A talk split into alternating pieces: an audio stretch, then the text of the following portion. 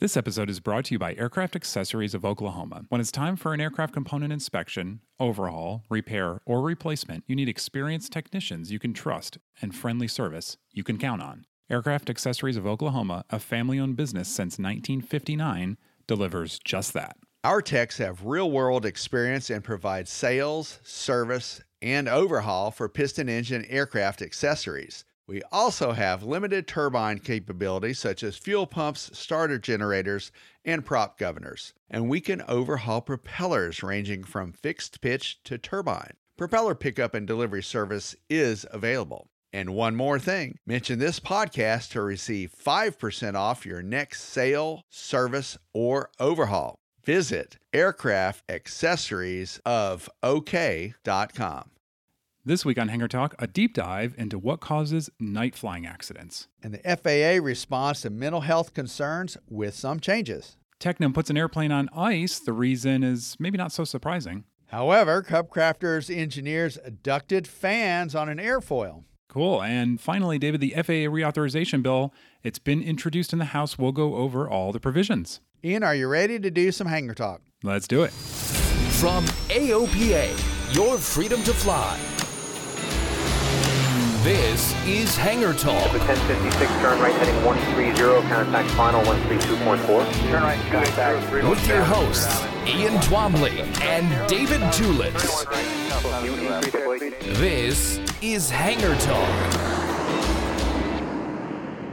Welcome to Hangar Talk, everybody. I'm Ian Twombly. I'm David Tulis. David, the guest this week, we have two actually. It's Stephanie Lamar and Jared Miller. They are the head of the Freedom Aviation Network, and this is a an up and coming humanitarian organization that uh, Lily Guile found for us. And she interviews Stephanie and Jared, and we find out why they got into this business, what it is the Freedom Aviation Network does, and how you can get involved. And I really, this this organization spoke to me because they do something that I've never heard before in GA, and that is transport victims of human trafficking. Yeah, Ian, it's an interesting use of GA as we'll find out more. And also, I think it's a real cool story how these two met, but let's save that until they tell us in the next segment. Okay, cool. So, first, the news. We want to talk about the AOPA Air Safety Institute's new analysis of night flying accidents. This is over the past five years. Right. And we were just geeking out about this before we came on. They did one of these about flight training a few years ago. Now, this one about night flying, and it's fascinating. Yeah, it is. And, and, you know, some of the major causes of accidents are what you would expect.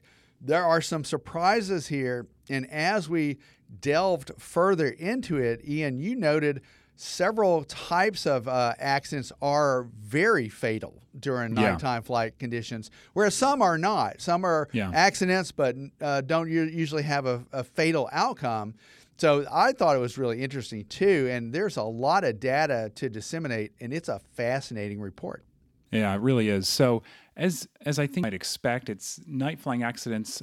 They actually they can be a little more dangerous, right? The fatality rate I think is a little bit higher. The most common occurrence, not surprisingly, because this is what we see in all accidents now, is loss of control. Big Also uh, control, right? focus area We see that daytime and nighttime. Yep. Absolutely. Yep, that's right. The second leading cause actually is power plant failure. And this one surprises me a little bit because you remember practicing engine outs at night. Right. Boy, it does not leave you with a very good sense of that, that, that you're going to come out of this okay because obviously you can't see very well what's down there or what you're going to land on. So there over the past 5 years there were 47 accidents involving engine failures but only 6 of those fatal. So that that was actually a really surprising number for me. Yeah, Ian. Were there any other surprises uh, in that report? You know, there are some things. Well, of course, there is a category unknown, and that Yeah. has Yeah, right. has that kind of covers a lot of ground. But you know, it was surprising to me that when you're looking at the loss of control, Mm-hmm. that was, as you said, mostly fatal accidents Yeah. versus non-fatals. But on the other side of the coin, when you're looking at, say, a fuel incident, Mm-hmm. most of those accidents were non-fatal Yep. you know 40 logged accidents that were non-fatal and nine that were fatal Yeah. Yeah, which is again surprising, just like the engine failures. The one thing that I just think is so sobering though is unintentional flight into IMC. And of course, yeah you and i both were talking about Yeah. that before the show yes Yep, we know that's always dangerous. Um, at night, it is, boy, it's bad. So, out of 29 total accidents over the last five years at night with unintentional IMC, only five of those were non fatals. So, said another way, 24 out of 29 were fatal accidents. That is That's very sobering. amazing. Well, you know, it makes sense though, Ian. It does make sense because, and I know you've flown at night um, as, as well because you're, you know, CFII.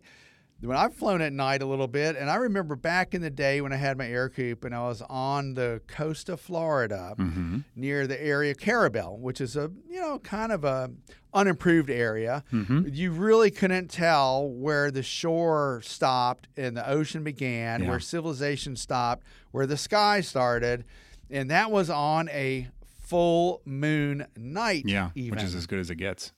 Yeah, yeah. I was taken off out of um, out of Jacksonville Airport. I remember and going back towards Carrabelle and Apalachicola, Mm-hmm. and um, I was on the artificial horizon just as soon as I took off. It was amazing. Yeah, I taught my first CFI job was actually out of a grass strip in kind of a it was west of Gainesville, Florida, in a small area, not a lot of houses. And boy, I remember we did the night flight and the first time I took off out of there at night, I oh my gosh, it's it was so eye-opening without having any lights and I thought, god, why would anybody ever do this without an instrument rating? You know, it's just unbelievable. Right. Yeah, complete black hole. And the other thing that the report does show, and when, you know, if you delve into it, check it out at AOPA.org and look for the Air Safety Institute, and you'll see the night flying report. Uh, other thing is that you know when you think about it, Ian, we have modern utensils today at our fingertips to help avoid controlled flight into terrains, you know, CFIT. So there's still a pretty high incidence of that, Yeah. especially at night. Yes. And I was just thinking um, a minute ago, and you know, we, and we talked a little bit about the NOTAM update a couple of episodes ago, and you know, a, a lot of the NOTAMs indicate unlit towers, Yeah. towers that have light problems, and you really have to get from the top to the bottom of that list if you're going to do a you know decent sized cross country and. Flying into an unlit tower could still be an issue. Yeah. Flying into a mountain uh, in the mountain west, or even here on the East Coast in the Appalachians, is still an issue. I remember flying up out of Asheville, North Carolina one time, and not only were, are, were there mountains and high terrain in the way, but all of a sudden clouds appeared out of nowhere. And that happens once the sun sets and Yep. the, the ground cools a little bit. Yeah, so right. these kind of things will, will creep up and really play havoc with you, especially at night. Yeah. So definitely, yeah, go check that out, AOPA.org, like you mentioned. You're going to be looking for the accident and incident analysis of night flying 2017 to 2021. You know, it's kind of a mouthful for a title, but it really is fascinating and talks about where those risks are. So it's worth a read. All right, David, moving on. This is some good news. We love to share the good news coming out of Aero Medical. We talked a couple shows ago about how they are loosening some of the medications now for mental health issues. Right. And now there's news they've done it with another medication. So more progress there. Yeah, and I didn't know much about this medication, but a, a lot of folks are taking it or have taken it. And this is good news for a lot of pilots. And of course, we talked about Susan B. Northrup, and she is a real pilot. And she even vowed during last Air Venture to make some changes in the aeromedical community. It looks like that is happening. So, some uh, more of the aeromedical barriers have been removed. Yeah. Specifically, when we're talking about medications, we're looking at the agency approving the use of an antidepressant medication called Wellbutrin XL. Yep. Now, there's a couple of versions of Wellbutrin. There's an XL. I want to say there's an SR, SR version as well. too. Yeah, I think so. Yep. So, um, and the FAA reviewed about a decade's worth of data before removing the requirement for routine follow up neurophysiological evaluations. I think that's significant Yeah. too. Yep. That's right. And that, that could save pilots about $3,000 a year in evaluation costs. yep. And again, now the key word is routine follow Yeah. up. That's right. Neuro, neurophysiological, okay, neuropsychological evaluations, right? Yeah. And uh, there are other ep- other updates too. Yeah. Yeah. So we're basically talking about a new medication and this removal of the routine follow up neuropsych evals, which I guess Yeah. means if you're, sta- I, I don't know the details of this one specifically. So definitely you need to, I think, call AOPA's medical team if this might impact you. But I think the idea is if you are on a special issuance or you've used these medications in the past, now that they're approved, it's like you have to go through these, you know, if let's say you're stable, you have to go through these constant reevaluations. And it looks like maybe they're going to be removing some of those requirements, which is really nice. Yeah, and the other thing uh, before we leave this subject, and I, again, I need I misspoke. If it's neuropsychological, as you Yeah. pointed out, not neurophysiological. Another thing that is concerning to a lot of CFIs a- and also to the pilot community at large is a lot of younger people have been diagnosed early on with with some learning. I don't want to say disabilities, but some learning issues. Yeah. ADD, ADHD, right. Yep. Right, Yep. right. And so some of these medicines have been um, recommended for that, and that will, up till now, it has stifled a lot of Mm-hmm. potential student pilots from joining the pilot community. Yes. So the list of those medications um, are, are changing as well. Yep. And there's a, a, a more evaluation going into that. And I know there will be future changes. Uh, in fact, if you stay tuned to folks who are listening, if they stay tuned and look at the next AOPA Pilot magazine, Mm-hmm. there'll be some further clarifications on some of those medications as well. Yeah, that's right. And we'll be right back.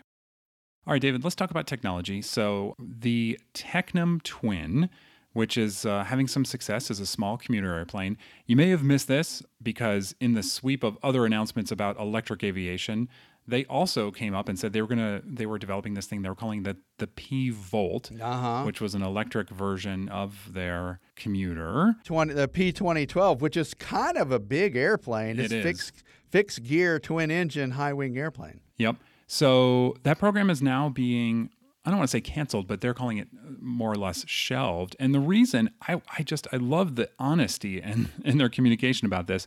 They basically said it doesn't work. No. The technology's not there, will not work, too expensive, not enough endurance in the batteries, the Right. life cycle costs are too high. Forget it. And for folks who are unfamiliar with Tecnam, let's let's be advised they just celebrated their 75th anniversary. This is a Yeah. a company that's been in business in Europe for three quarters of a century, and you know started as a family business as well. Mm-hmm. And they have they do a lot of military contracts as well. They have a trainer model that we will be having reviewed soon as coming up in another issue of the APA magazine, mm-hmm. Pilot magazine. But the P2012 Traveler, which flies for Cape Air as a, as a commuter, that was sort of their their test bed to see how this would work, you know, with these electric engines and the battery power.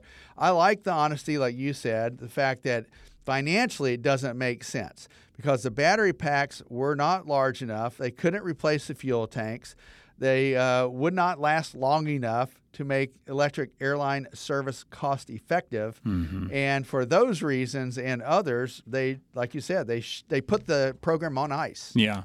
And I think one of the more interesting things about this is we often talk about capacity, you know, about how the energy density of batteries isn't there Uh-huh. with hydrocarbons yet. But what they were really focusing on here was life cycle costs. So because batteries need this, you know, sort of constant replacement, that they were they were finding that for the type of mission you know the Cape Air type mission that they were looking at that uh, only after a few hundred flights you'd have to totally replace the battery pack. So that's like that's like a TBO of like 500 hours on the engines, you know. I mean it's just not feasible when you're talking about this in a commercial enterprise. Right. And so, as a potential flight school owner using electric aircraft or a potential commuter owner, you've got to look at the bottom dollar. And, you know, as much as we hate to say it, the power to weight ratio is still in favor of tr- traditional fuel, Yeah. as, as far as uh, we know, right? Yep, still not there.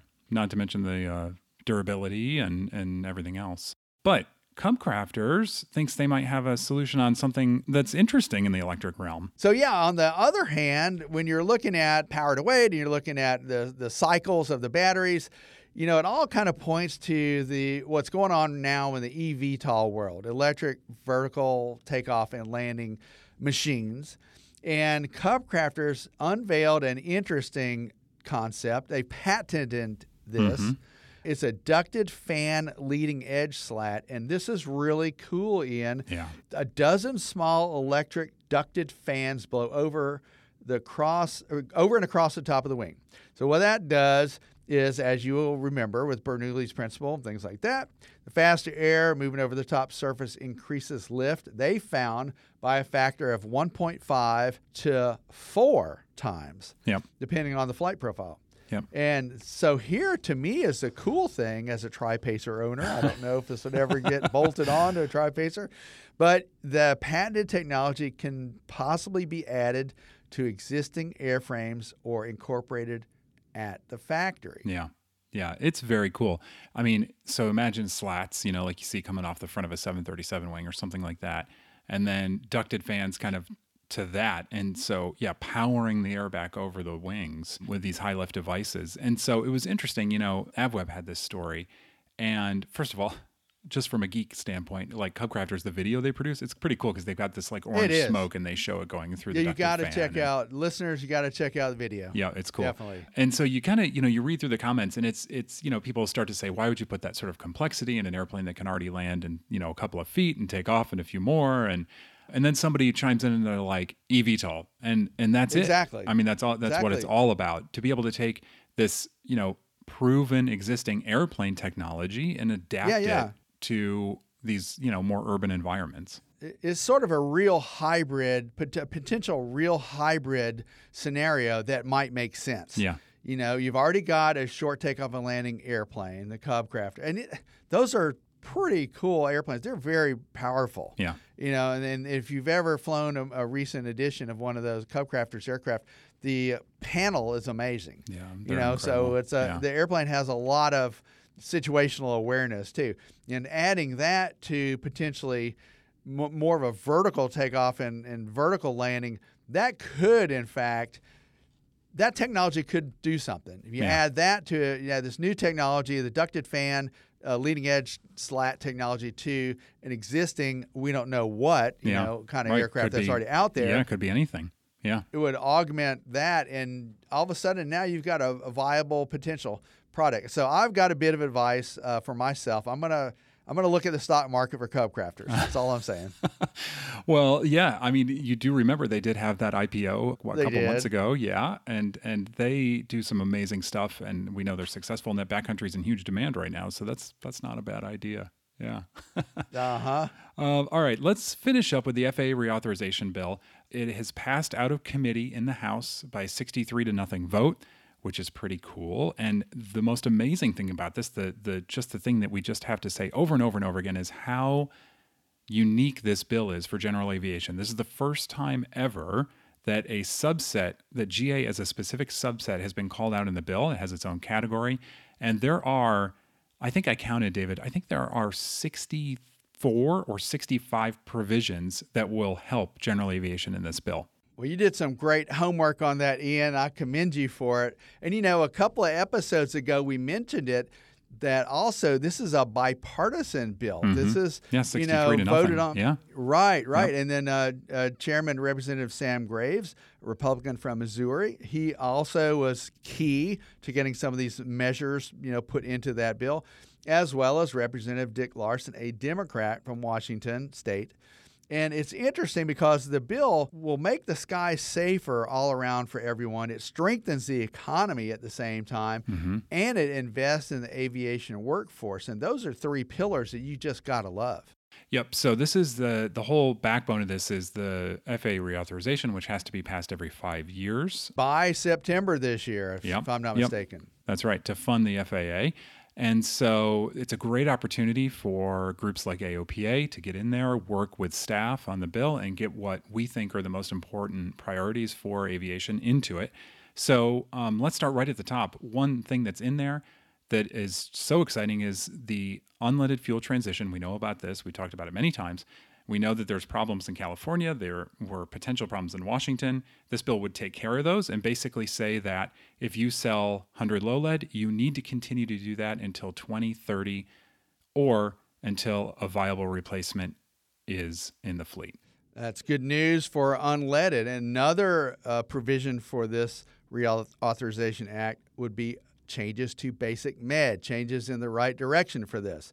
So the legislation would potentially expand basic med privileges by increasing the number of allowable passengers from five to six and increasing the number of seats in an aircraft from six to seven, i.e., a Cherokee 6, which could have six or seven, or Saratoga, that whole line. Yeah. Could have six seats or seven seats. And now you can have you can take another passenger and have additional seats.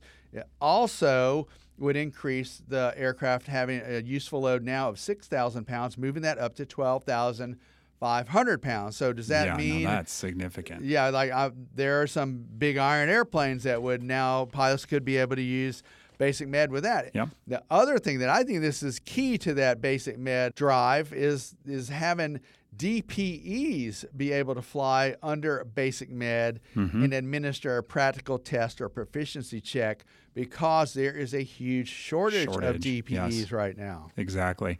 Also, don't forget to try and facilitate Basic med in Canada, which is something that we have been working on. Oh, you're Yeah. right, Ian. Absolutely. We've been working on that f- ever since uh, the bill was signed Yeah, into law. yeah, that's right. So again, we just talked about the FAA medical process uh, a couple stories ago. So some more in this bill to address that. It would establish an aviation medical working group that must work with the FAA to review and improve the medical processes and policies to make more timely and efficient certification to pilots. Right. Has to address the special issuance process. Has to expand the list of medications it's appropriate. Evaluate certain medications and treatments. Address ADD, ADHD, like you mentioned, and mental health processes Right. and review color blindness and all sorts of other things for pilots. That's interesting about the color blindness test. We kind of, because maybe updating that, I don't know. Maybe we can use some type of VR technology. Apple just came out with a big announcement about a week or so ago. Yeah. I'm not saying that we need to fly underneath those uh, Apple Apple glasses because you can't really see out, but something that would adapt you know, a different type of test or a different type of vision to a lot of folks who have red and green color blindness. It's it's quite a big pool of folks who could potentially be pilots. Yep, absolutely. So moving on, another key part of this reauthorization bill would be to protect GA airports by increasing funding from the current $670 million to $1 billion per year and 170 million bucks over 5 years will be pegged to address the nationwide shortage of GA hangars. Yes. I, th- I think that's Big. good news. Now the hang- hangars that we're talking about, hangars under five thousand square Yeah. feet. We're not talking about community hangars or gang hangars. We're talking about T hangars. Yep. And that's a known problem here at Frederick and elsewhere. All over the country. Yep.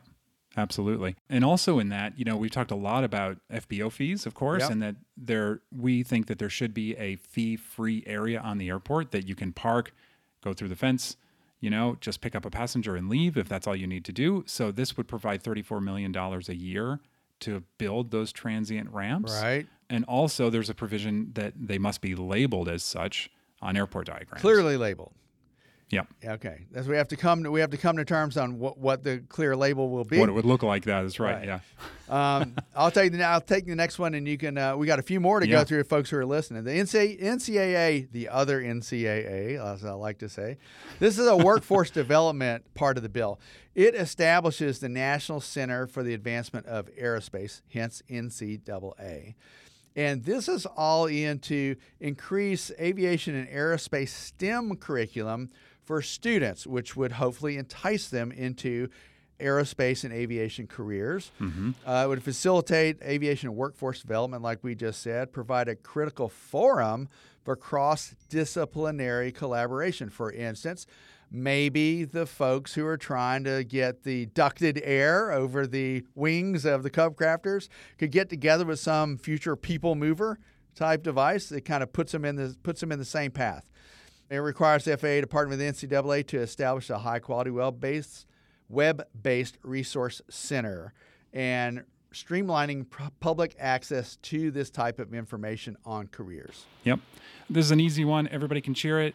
LODA, four letter word, as we know. Yes. It would fix the problem. This bill would fix the problem, would reverse the interpretation from the FAA, and dictate that a flight instructor, owner, lessor, lessee of a covered airplane won't be required to obtain a LODA Yeah. to conduct or receive flight training in the aircraft. And the last one I'm going to mention right now, there might be other things we'll talk about in the future, but Ian, airman and aircraft registration. Oh boy. This has got to reduce, hopefully, reduce the time and processing from, in my case, almost four months to no later than 10 business days after receipt of an application. Now that is that's a pretty stout improvement that we're looking at. But also a couple other provisions in this would really make sense. It allows an aircraft owner to operate that aircraft on or after the expiration date if the operator has the the paperwork aboard Mm-hmm. the aircraft and shows that it had a validating submitted renewal form Yeah. basically a copy, Yep. even though it hasn't yet been approved or denied, and make sure that the aircraft's airworthiness certificate is compliant. So that's another key thing. And so if you're buying a, an aircraft and it's been stored in a hangar, I'm not sure if that airworthiness certificate still applies. So make double sure you check that or call our legal team to find out more. But reducing that time from months and months and months to 10 days, I think is a step, a huge step in the right direction, Ian. Yeah, totally agree.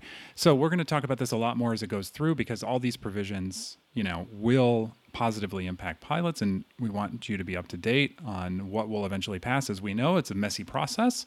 This is kind of the beginning. The Senate's working on their own version. We'll see what's in that and hopefully, as you said, these will be heard on the floor in the summer and then passed out by uh, September. Right, right. Sounds good. I, I I'll keep my ear to the to the to the ground, waiting on that, and I'm going to be hopefully optimistic. Yeah, that's right. Okay, so we want to bring on Stephanie and Jared. Again, the Freedom Aviation Network. This is a, a group that they have created to help victims of human trafficking, and it's a way you can get involved as a pilot.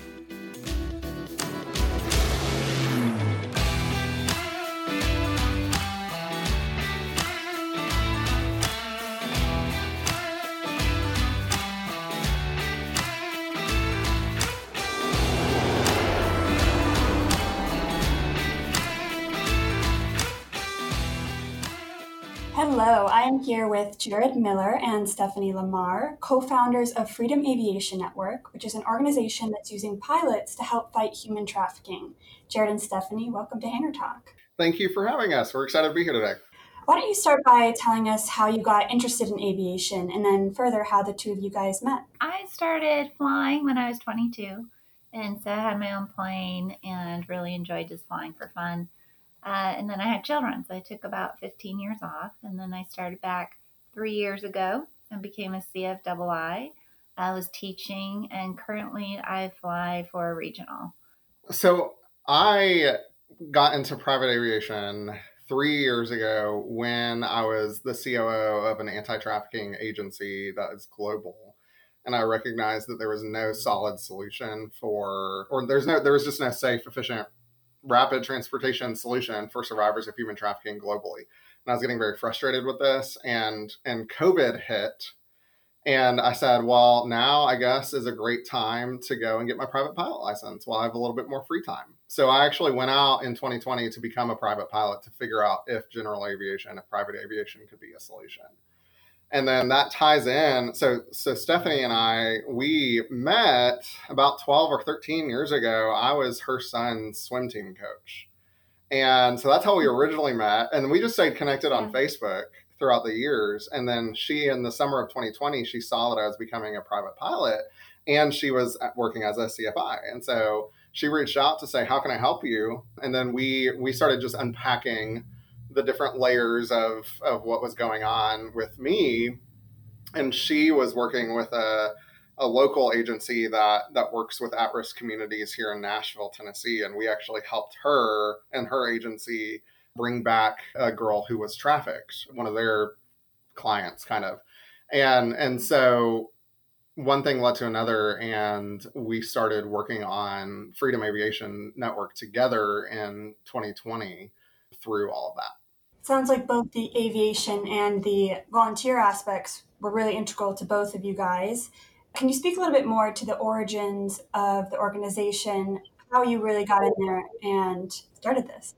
Yeah, so Jared had mentioned about how he was trying to solve this issue with general aviation, and I just thought a volunteer pilot organization would work. So initially, uh, Joe Creasy and I became volunteers at Rescue One Global, which was where he was working at the time. And so we were just going to handle their cases, uh, transportation with just the two of us. And so that's how it started. And we were doing some flights for them. But as he went on a sabbatical, I started reaching out to other women who were interested in helping women in flight. And I realized there was a very strong backing from the mm-hmm. aviation community that they wanted to do this. And so I reached out to him, like, you know what? we need to get started with this. And so we did meet with some people in the VPO organizations like Angel Flight and thinking they might be able to just kind of take us on. Like, well, can you just handle these cases? And they really felt that it was too much and this needed to be its own separate thing, but they really helped us along the way in getting started. So we went ahead and became our own nonprofit. We thought we would do a few flights, right? Uh, the organizations we were working with were just a couple, and they didn't say they needed us that much, you know, three to five times a year. But within a few months, we'd already done 25 flights and it has just grown really fast from there. Yeah, and I'd say from you know from my perspective, so and I actually think I kept this to myself in 2020 when I was going out to become a private pilot, and we were talking about how can we do this. We we started putting it under Rescue One, but I think what I kept to myself back then was back then I was I was already knowing that this couldn't last and it couldn't grow as something underneath a case management agency for anti-human trafficking. It needed to be a standalone organization that bridged the worlds of aviation and and anti-trafficking together. But I put that on the back burner because who had time for that? I mean, the world was shut down. We were trying to figure this out. We needed to spend a lot of time figuring out how this works. And so we we worked on this under Rescue One for for two years. And then, like Stephanie said, I, I actually took a three month sabbatical, a three month break last summer of the summer of 2022. And when she reached out and said, "Hey, I have I have aviators now calling in saying how can I how can I be involved?" and I we just looked at each other and we said, "Well, are you ready to are you ready to do this? Like, I mean, I guess it's time. Like, let's let's do it." So I finished my sabbatical, came back, we built the business plan, we met with Joe Creasy, like we said, he's the leader of Nashville's IMC club and then we we did go around to the different so some different VPOs to talk about this, but we incorporated in September of 2022. And like Stephanie said, since then we've actually conducted, as of this week, we've conducted 42 flights yeah. since September, which is just amazing. And and she made one point that I wanted to comment on. The anti-trafficking agencies, they know that transportation is a barrier. They do know that but their response globally is we have to do what we can do to get these people we have to do whatever it takes to get these people to where they need to go to shelter to safety to a different shelter to court appointments to visit their family for the first time in years to reunite with their their kids for the first time in years. All these different things are a part of your restoration life cycle as i call it post coming out of your situation and and there's no and everyone knows that there's no solid solution but no one has any hope for a solution globally. There, let's just put them on a bus, let's put them on a train, or let's put them on an air, airplane if we can afford it, and hope for the best. And so what we're saying is we want to take out the hope for the best and we want to give them the best. we, we want to give them the best opportunity to be able to get out of their situation safely, efficiently, and rapidly. Absolutely. And you mentioned building a business plan coming out of Rescue One and establishing this as its own entity how do you how do you develop that sort of business plan? What goes into that, and were previous organizations help to you? No, that's a great question. So I I built the model for the business plan based off of really specifically Angel Flight as a whole. I mean, Angel Flight's a big organization. We know that with different with different sections across the country, but we we were mentored by Angel Flight SOARS in the southeast. Half of uh, Freedom Aviation's Freedom Aviation Network's model is part, you know, standard VPO that's been around for a long time. So like the angel flights were the good ones to look to. And then part of it on the human trafficking side or the anti-trafficking side, there are there are organizations that have referral networks for services on the anti-trafficking side. One of them specifically is called the National Trafficking Shelter Alliance. And they were the other half of this kind of business model was they're they're a referral network for shelters. So essentially what we're creating is a referral network for transportation. And so we just kind of mixed those two together. So from the from the transportation or from the aviation side, Angel Flight SOARS and Janine, the executive director over at Angel Flight SOARS, she met, she gave us a lot of time and a lot of resources Chris from the Air Care Alliance has been incredible. The whole Air Care Alliance has been amazing and been completely supportive from this from the beginning. Another one, another specific agency in the beginning on the aviation side was SouthWings, who they perform environmental flights. And they were just instrumental in helping us with our onboarding process, figuring out how do you vet pilots, how do you how do you work through the paperwork to get people onboarded.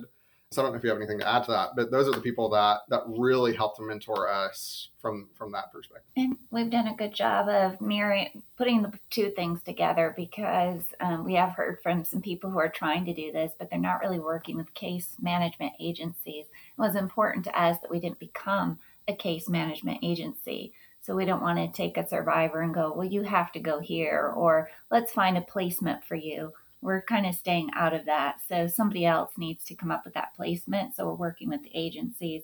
So we are just transportation. We always transport a survivor with their advocate. They're never traveling alone. And also that keeps the pilot from being at risk of being with this person alone and or getting somewhere and there's nobody on the other side to pick them up or you know so we're trying to keep the pilots um, away from that feeling of okay now i'm responsible for this person uh, that is never the case. So they're always with an agent.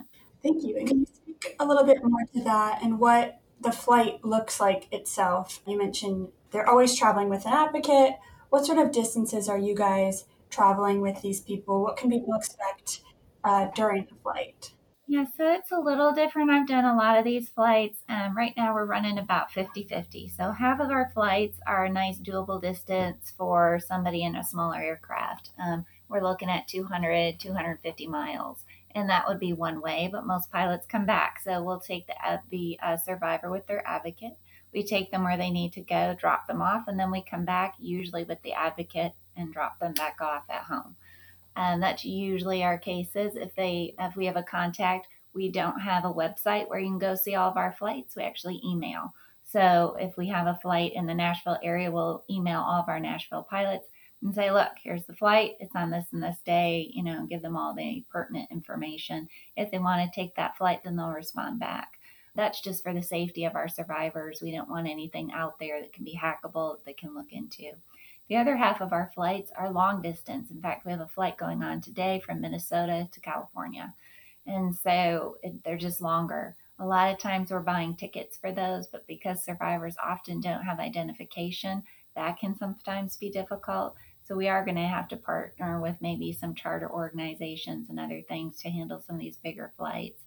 I would add to that last portion and say because the nature because the nature of what we do is is very different than other VPOs in the sense that the people that we are transporting have significantly usually usually significantly more trauma. I'm not I'm not making a blanket statement for everyone, but I'm but I am saying if you're if you're one of our passengers, you you have experienced trauma. We are we are trying to limit the amount of transfers that you have throughout the day. We're also trying to limit the amount of time that you spend traveling throughout the day.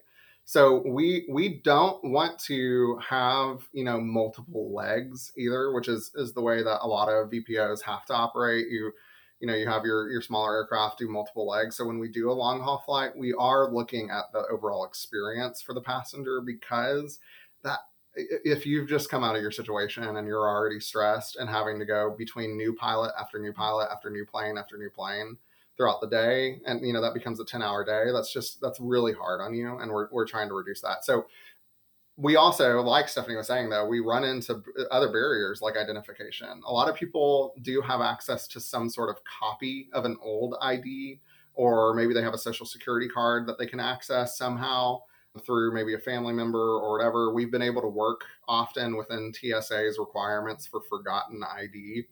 But sometimes it's not possible, and we've had to have situations where the chart where a charter flight was the only option. Like we've even we've even looked and helped agencies look into chartering a bus or whatever. Like we've done all the research to try to eliminate the transportation barrier. And there have been times when a charter was the only option. And we're we're allowed to receive donations from 135s. You know, a 135 uh, charter company can donate an empty leg flight to us and, and receive a tax credit and all that kind of stuff and, and some good PR that they're doing something good, you know, and, and we do want them, we want charter companies to understand that you have a place in this too. We love jet owners to understand you have a place in this because what what we are doing is a little bit different and we do have a probably significantly more long haul flights than other groups do too. And the reason is if you have been let's say you were trafficked in Nashville for your own sake the best thing for you is to get as far away from this as possible uh, from the city as possible.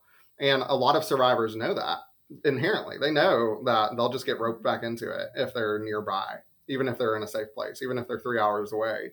Their old life is right down the road, and there was a lot of things exciting about that life. There's a lot of things that were very addicting in that life. There are a lot of things that draw you back. And if you're within a close proximity, easy enough to get back into it, you might really get back into it. And there's a statistic that says, and I could probably find the there's there's this is a general statistic that you can find pretty easily available online, but uh, on average, about six or seven times a survivor of human trafficking will go back to their situation before they actually get out of it once and for all.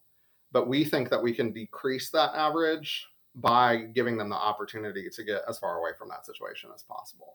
And it's always their choice. If they don't want to go from Nashville to California, let's say, to go to a shelter out in California, they don't have to. It's just now they have the choice to be able to make that decision for themselves. So we're looking for all people. That's really what we're saying. We're looking for private pilots with smaller aircraft. We're looking private pilots with the biggest aircrafts you have. We're looking for 135s, and we're also we are. I mean, a big part of this is we are we are needing um, the ability to purchase airline tickets as well as as as we can. Sometimes that's a fine and appropriate option. Sometimes, like we've had situations where we've purchased airline tickets for. We purchased one for a woman who was who had graduated her program and she was now able to restart her life somewhere else outside of that program so she's she's stable.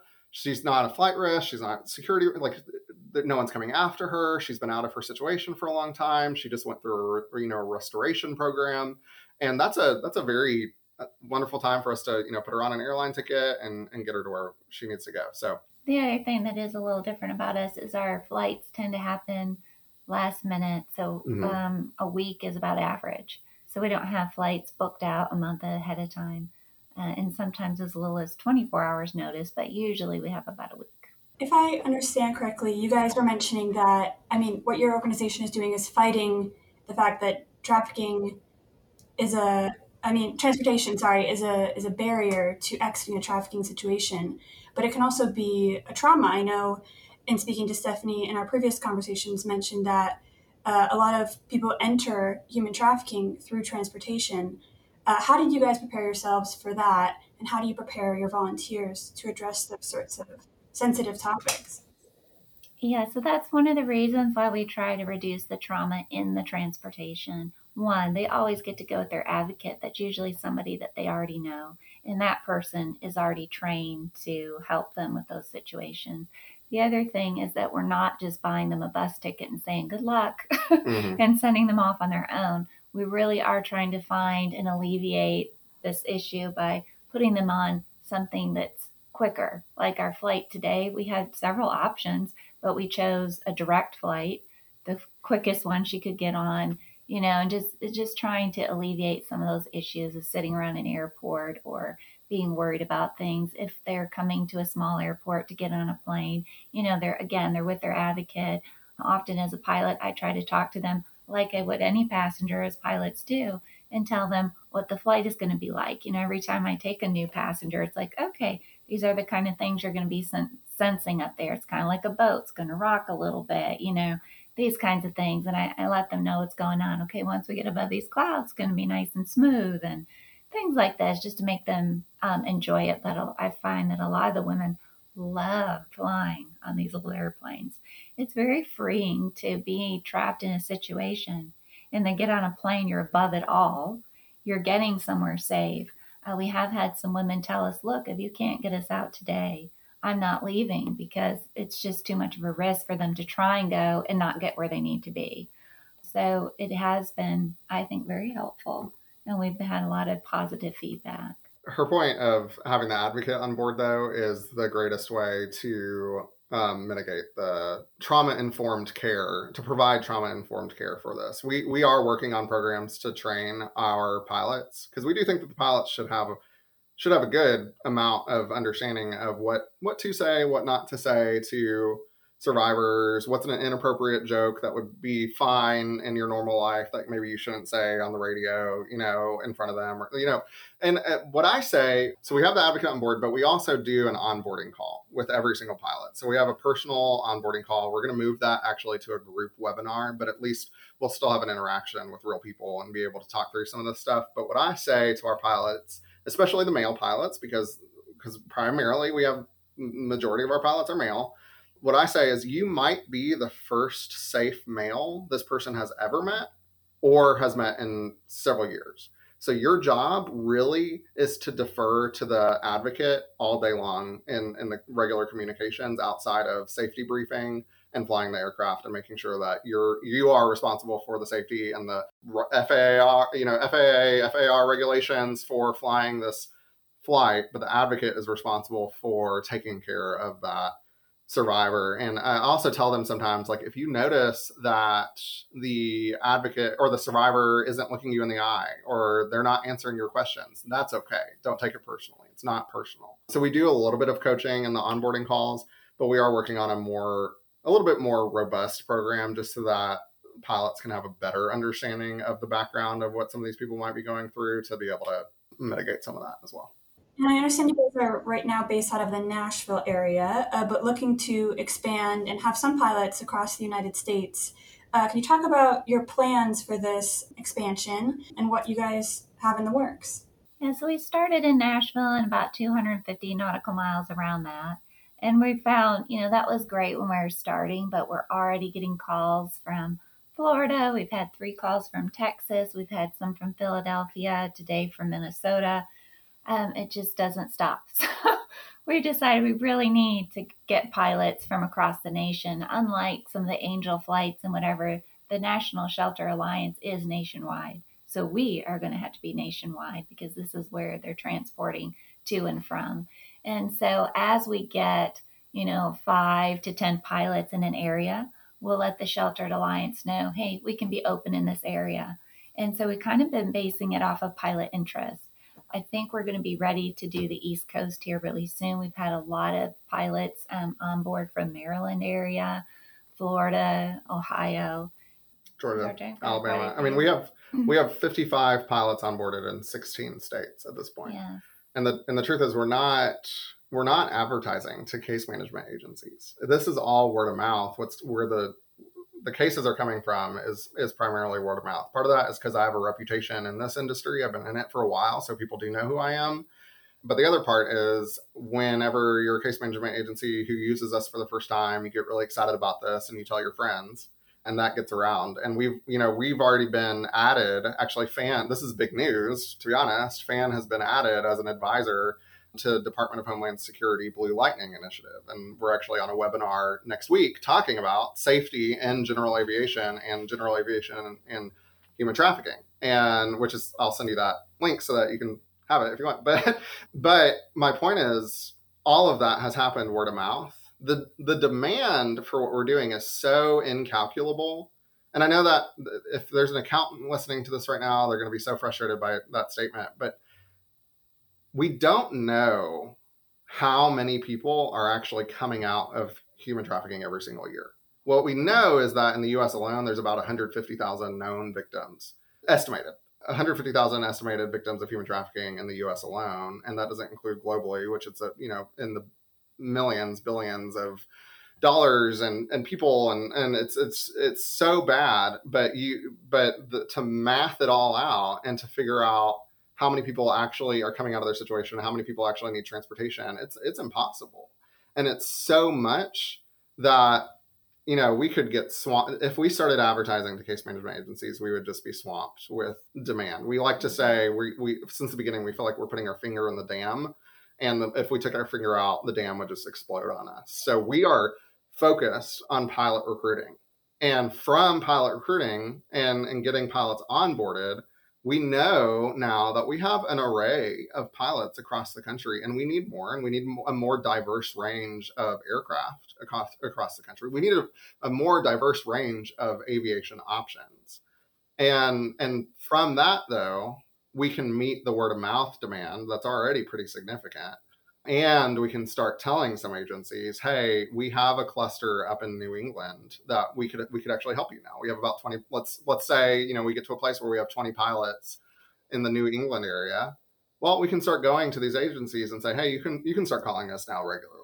You know we can start advertising it a little bit more but we have to do it piece by piece or else we'll be totally swamped by the way this is an exciting statement you know it's like it's we are building something is happening here and we're asking everyone who's listening to this right now the aviators we're asking you to get on the ground floor of something that is a, a first time solution to a global problem that even the department of homeland security wants. You know what i mean? Like it's like these people are wanting this. It's real. It's happening. No one has done this before and you have an opportunity to get involved in something on the ground floor we just ask for a little bit of patience. We don't know. If, if we have a if we have a pilot show up in toledo I, I can't guarantee that you're going to get a flight in the next six months. I don't i don't want to guarantee that you get a flight in the next six months. I would love if you didn't have a flight in the next six months because that means someone didn't necessarily need our help there which is a good thing in a way so we we are also asking our pilots to have a little bit of patience because you may not get a case for a while, or you may get three cases in the same week.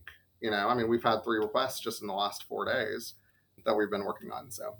Yeah, when I talked to my Minnesota guys, like, do you even have cases up here? And then we called them two days later. we them two days later. like, uh, we need you, and you're yeah. our only pilot in Minnesota. So that's just how it goes. Yeah. I, I do disaster. My my background is disaster management, emergency management, and I'm on a bunch of disaster response teams globally. I probably get called four times a year, and I think about our pilots, and I and I think, you know, I'm not I'm not sitting there thinking, oh, is this disaster response agency forgetting about me? I'm thinking, you know, when they call me this four times a year, that's when they really need help. And and so like I, I kind of look at it the same way, and I, and I think you know our pilots, we're trying to get you onboarded. We want to get you onboarded and then you'll get our newsletter, you'll get our updates, and then when we have a request, you'll get that request. But in the meantime, if you don't hear from us, it doesn't mean we're not doing anything. It means we just don't have anything in your area because we are only sending notifications to the pilots in the area where we need the help. So how can people get involved? First, maybe how where can they find you? But then how can they get involved and who are you looking for to get involved? Well, I'll, I'll start with the how how can they get involved we have virtually infinite opportunities to get involved. We're we're starting a business, we're running a business. So there's lots of different ways. So so we we need more help than just volunteer pilots. We also need people who can help administratively.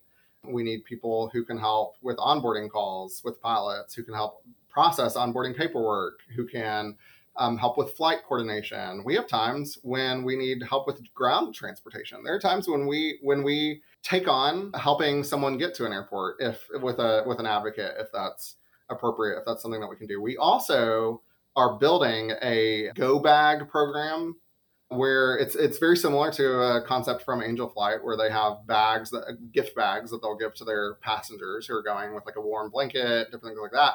For us, we're we're providing transportation to people who probably haven't had any sort of hygiene access or good hygiene access in a while. So we're we're putting in comfort blankets, fidget toys, sunglasses, things to make their ride comfortable, but we're also putting in hygiene products. We're putting in feminine products in the female bags. We're putting in other hygiene products in the male bags. We're putting in a barf bag too, just in case.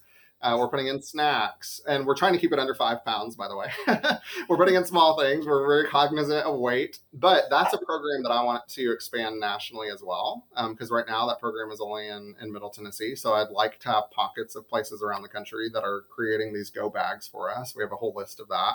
So so there, you know, we need tech help. We want to be very technologically well founded because this organization is going to scale and I don't want to transfer systems five times in the next five years. You know, I want to make sure that we're we're growing well now and scaling into good tech. We also need major social media help and marketing help. To be honest, it's it's not social media is neither of our skill set. It's it's not really anything that either of us haven't you know heavens to Betsy, I say this, but you know we don't particularly care that much about social media, but we know that that's a powerful tool it's not that social media shouldn't exist. It's that we we're just not that's our skill set, and so we need help with that too. Uh, social so. media is difficult for us because we do ask the pilots not to post pictures. Right. just the nature of what we're doing. We don't want these survivors being found. We don't want tail numbers. We don't want pictures of them. So unlike Angel Flight or the Pilots and Paws, you know, everybody loves the cute little doggies and that brings a lot of social media. We can't really do that. So it's trying to find ways to promote without doing that, you know. Mm-hmm. We don't want to do those types of things. It would be a very wonderful project for a creative social media expert out there. I'm just saying. Very it would creative. be very fun. um, we also, you know, legal help, compliance help, all those different things. So you yeah. want to tell them about how to find us? Yeah, they can go to the website. It's probably one of the easier ways, freedomaviationnetwork.org. And then we are on Facebook and Instagram if they search for and LinkedIn. Aviation. Mm-hmm. Oh, look at you. Yeah. so, I mean, those are ways they can find us. And then they just can send us a form. Once they send the form, they'll get a response back and they can either sign up for a phone call or now we're going to try to do a Zoom webinar at least once a month so they can join that if they'd rather and then get them onboarded that way. We have been talking to almost everyone. Another thing you didn't mention, I'm trying to get a point person in every mm-hmm. state. So right now we have a point person, Art Bridge out in Oregon. Uh, we have Carl Gashler out in Phoenix. We have Greg down in Atlanta. So we're getting some people in every state because like Angel Flight works in a section for a reason. They know the southeast. They don't necessarily know the mountains in the west. And neither do we. So it's like you're taking on the flight, but you know your area better than I do. So if I send you this flight, you're gonna know which airports are good to go to and that kind of thing. Or know your own local group of pilots. So like Art out in Oregon, he's onboarding his own pilot so he can talk to them and he knows who he has in his network. That way, if we get a flight out there, we can contact him and say, This is what we're working with. Can you help us do this flight? So that would be helpful in more states if people want to step up and say, All right, I'll handle my state. And uh, that would be helpful to us, is just taking off some of that workload. Definitely have these people to lean on when you're looking at, you know, even time zones and things like that. Yeah, we've had a few call missteps because of time mm-hmm. zones already. well, I do want to give you guys a chance. Uh, that's all my questions for today, but I want to open it up in case I didn't touch on anything, or if you guys want to, you know, have any final thoughts or pushes for your organization. I really would like to thank all the pilots who already signed up. I mean, from the article, we've had such a huge response, and I get to do a lot of the onboarding calls and talking to people one on one. They're very very responsive to what we're trying to do and very helpful. And most of the pilots, it's been word of mouth to get other pilots. And so being very, very helpful to us, very patient that we've been so new. So that's been really nice. Yeah. Uh, I mean, I would just say reach out. You know, if this is if this piques your interest at all, re- just reach out and have a conversation on our website, freedomaviationnetwork.org. There's a button called Take Action, and you have three options when you click on take action when you get to that page. The first one is pilot volunteer in, interest. The second one is volunteer interest. So that's anyone who's not going to be a pilot.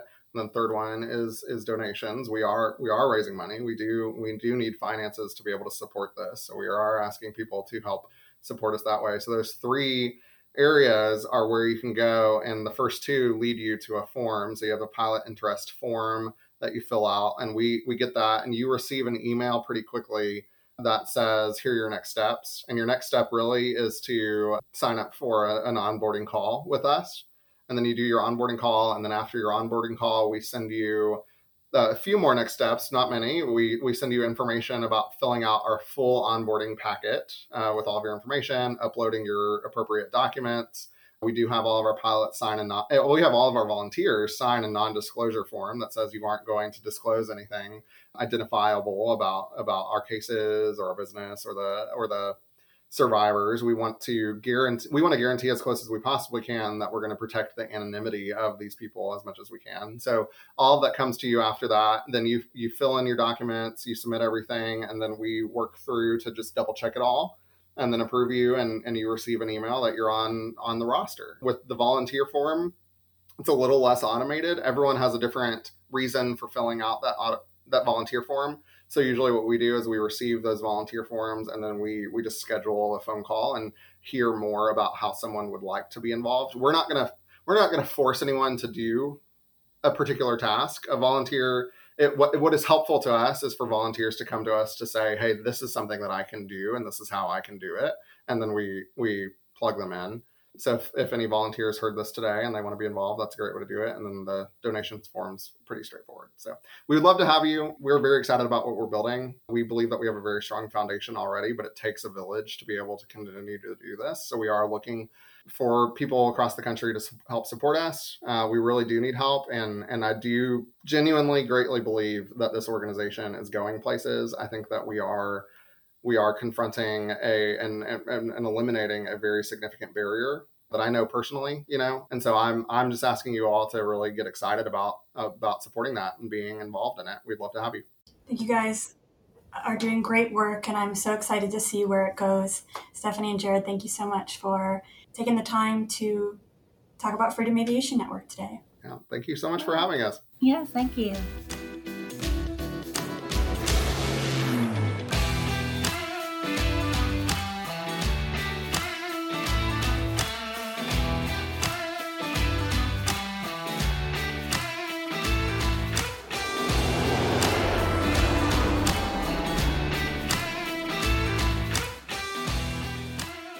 So, David, out of all the things that I hear people doing with airplanes, uh, humanitarian relief ways, you know, dogs, medical flights, environmental, I mean, there's all sorts of ways you can do it, disaster relief. This one, I don't know, it really spoke to me. And it's because GA is such a unique tool for people in this situation that I just, it's just a fantastic idea. And I love how their passions were brought together and to create something that can really help people. Absolutely. Helping other folks in the world is what GA is all about. We've seen it, as you mentioned, during natural disasters and other times. But this really will help humanity out and in general, and it's great. I really like the how they got together. You know, he was uh, her son's swim coach. They started talking about aviation, and before you know it, they had some commonality. So more power to them. Very cool. All right, that's all the time we have for this week. I'm Ian Twombly. Our editor is Austin Hanson. And I'm David Tulis. Don't forget, you can find us at aopa.org slash hangar talk or wherever you find your podcasts. All right, we'll see you next time. See you next time, Ian. Hangar Talk from AOPA, your freedom to fly.